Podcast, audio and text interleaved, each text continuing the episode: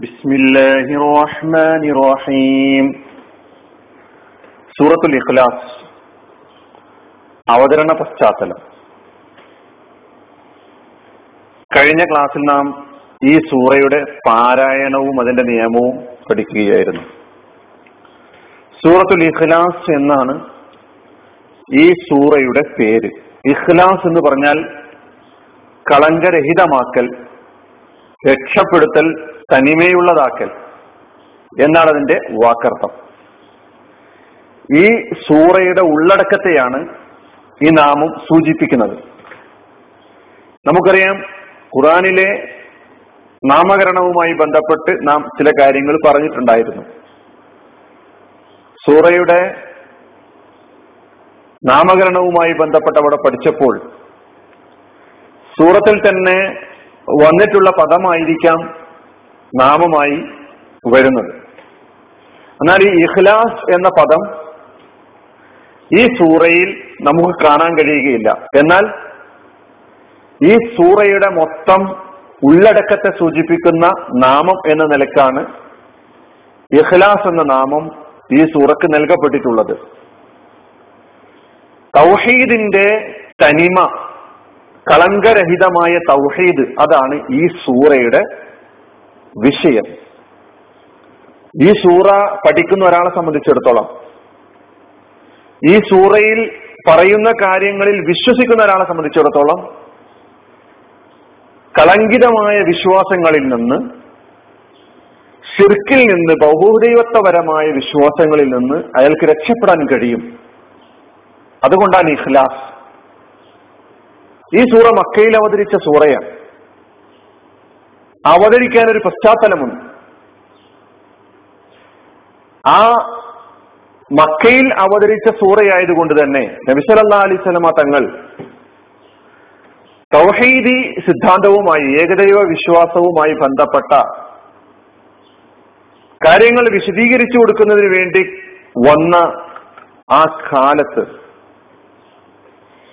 അവിടെ നിലവിലുണ്ടായിരുന്ന അവർ വിശ്വസിച്ചിരുന്ന അവർ മനസ്സിലാക്കിയിരുന്ന ദൈവസങ്കല്പം എന്തായിരുന്നു എന്നതിനെ കുറിച്ചുള്ള ഒരു ചിത്രം നമ്മുടെ മനസ്സിൽ ഉണ്ടാകേണ്ടതുണ്ട്. കല്ല് കരട് കാഞ്ഞിരക്കുറ്റി മുതൽ മുള്ളു മുരട് മൂർക്കം പാമ്പ് വരെ ദൈവങ്ങളായി ചിത്രീകരിക്കപ്പെട്ട ഒരു കാലം. കല്ലിനാലും മരത്താലും സ്വർണത്താലും വെള്ളിയാലും നിർമ്മിക്കപ്പെട്ട ദൈവങ്ങൾ ഉണ്ടായിരുന്ന കാലം. ദൈവങ്ങൾക്ക് കുടുംബവും വംശവും ഉണ്ട് എന്ന് വിശ്വസിച്ചിരുന്ന കാലം.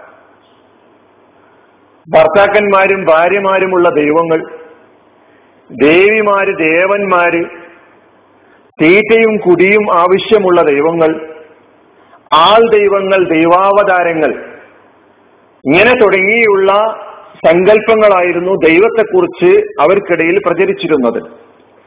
എന്തിനേറെ ഏകദൈവ വിശ്വാസം അവകാശപ്പെടുന്ന ക്രൈസ്തവ വിശ്വാസികളും ജൂതന്മാരുമടക്കം അവർ മുന്നോട്ട് വെക്കുന്ന ദൈവങ്ങൾക്ക് പുത്രന്മാരുണ്ടായിരുന്നു എന്ന് വരെ അവർ ആരോപിച്ചിരുന്നു. മനസ്സിലാക്കിയിരുന്നു. അഗ്നിയെ ആരാധിച്ചുകൊണ്ടിരുന്ന വിഭാഗം. നക്ഷത്രങ്ങളെ ആരാധിച്ചു കൊണ്ടിരുന്ന വിഭാഗം. അഗ്നിയെ ദൈവമായി കണ്ട നക്ഷത്രങ്ങളെ ദൈവമായി കണ്ട. ഇങ്ങനെ പല നിലക്കും ഉള്ള സങ്കല്പങ്ങളായിരുന്നു അവർക്കിടയിൽ ഉണ്ടായിരുന്നത് അവരവതരിപ്പിക്കുന്ന ദൈവങ്ങൾക്ക് മാനുഷികമായ ദൗർബല്യങ്ങൾ മനുഷ്യനിൽ മാത്രം കണ്ടുവരുന്ന ദൗർബല്യങ്ങളൊക്കെ അവരവതരിപ്പിക്കുന്ന ദൈവങ്ങളിലും ഉണ്ടായിരുന്നു ഇങ്ങനെ ഒരു ദൈവസങ്കല്പം നിലവിലുണ്ടായിരുന്ന സമൂഹത്തിനിടയിലേക്കാണ് പ്രവാചകൻ മുഹമ്മദ് മുസ്തഫ സല്ലാ അലൈവല്ല തങ്ങൾ ഏകദൈവ വിശ്വാസ സിദ്ധാന്തവുമായി യാതൊരു പങ്കുകാരനുമില്ലാത്ത ഏകദൈവത്വത്തെ കുറിച്ച് ഏകദൈവത്തെ കുറിച്ച് വിശദീകരിച്ച് തുടങ്ങുന്നത്. തീർച്ചയായും അവരുടെ മനസ്സിന്റെ ഉള്ളിന്റെ ഉള്ളിലുണ്ടായിരുന്ന ദൈവത്തെക്കുറിച്ചുള്ള കാഴ്ചപ്പാട് ചോദ്യമായി പ്രവാചകൻ സല്ലാ സ്വലമയുടെ മുന്നിലേക്ക് വരികയായിരുന്നു.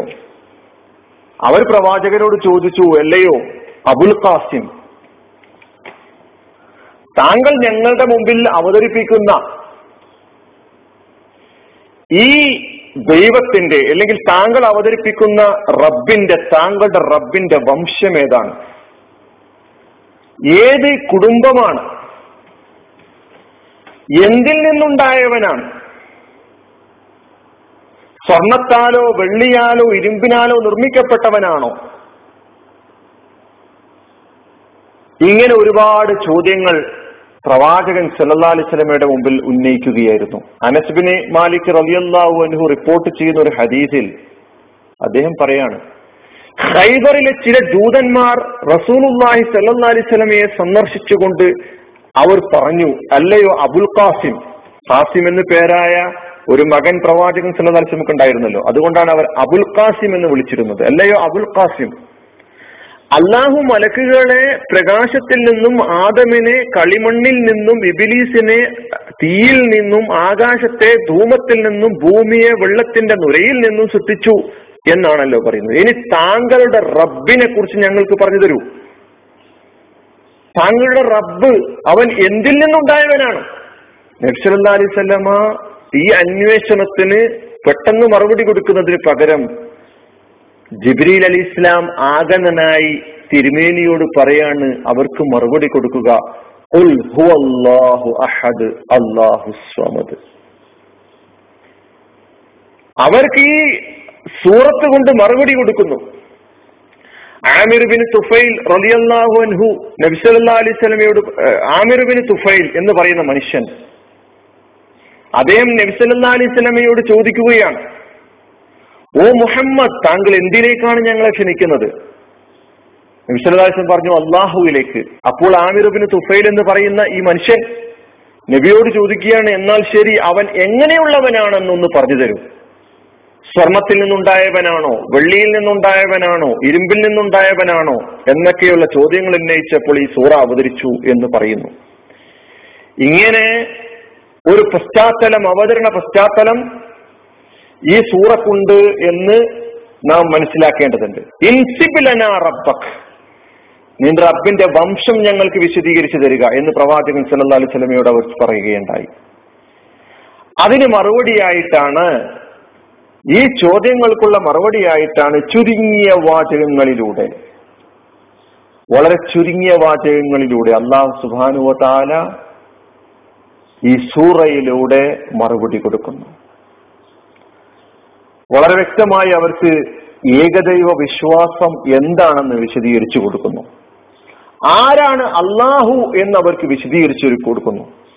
എന്താണ് യഥാർത്ഥ ദൈവസങ്കല്പം എന്നവർക്ക് വിശദീകരിച്ചു കൊടുക്കുന്നു. ഈ സൂറ തൗഹീദിനെ വിശദീകരിച്ചു കൊടുക്കാൻ മതിയായ സൂറയാണ് എന്ന് നമ്മൾ മനസ്സിലാക്കുക. അള്ളാഹു സുബാനു താല നമ്മെ അനുഗ്രഹിക്കുമാറാകട്ടെ. അലഹമുല്ലാഹി റബ്ബിൽ ആലമീൻ. അസ്സലാമലൈക്കും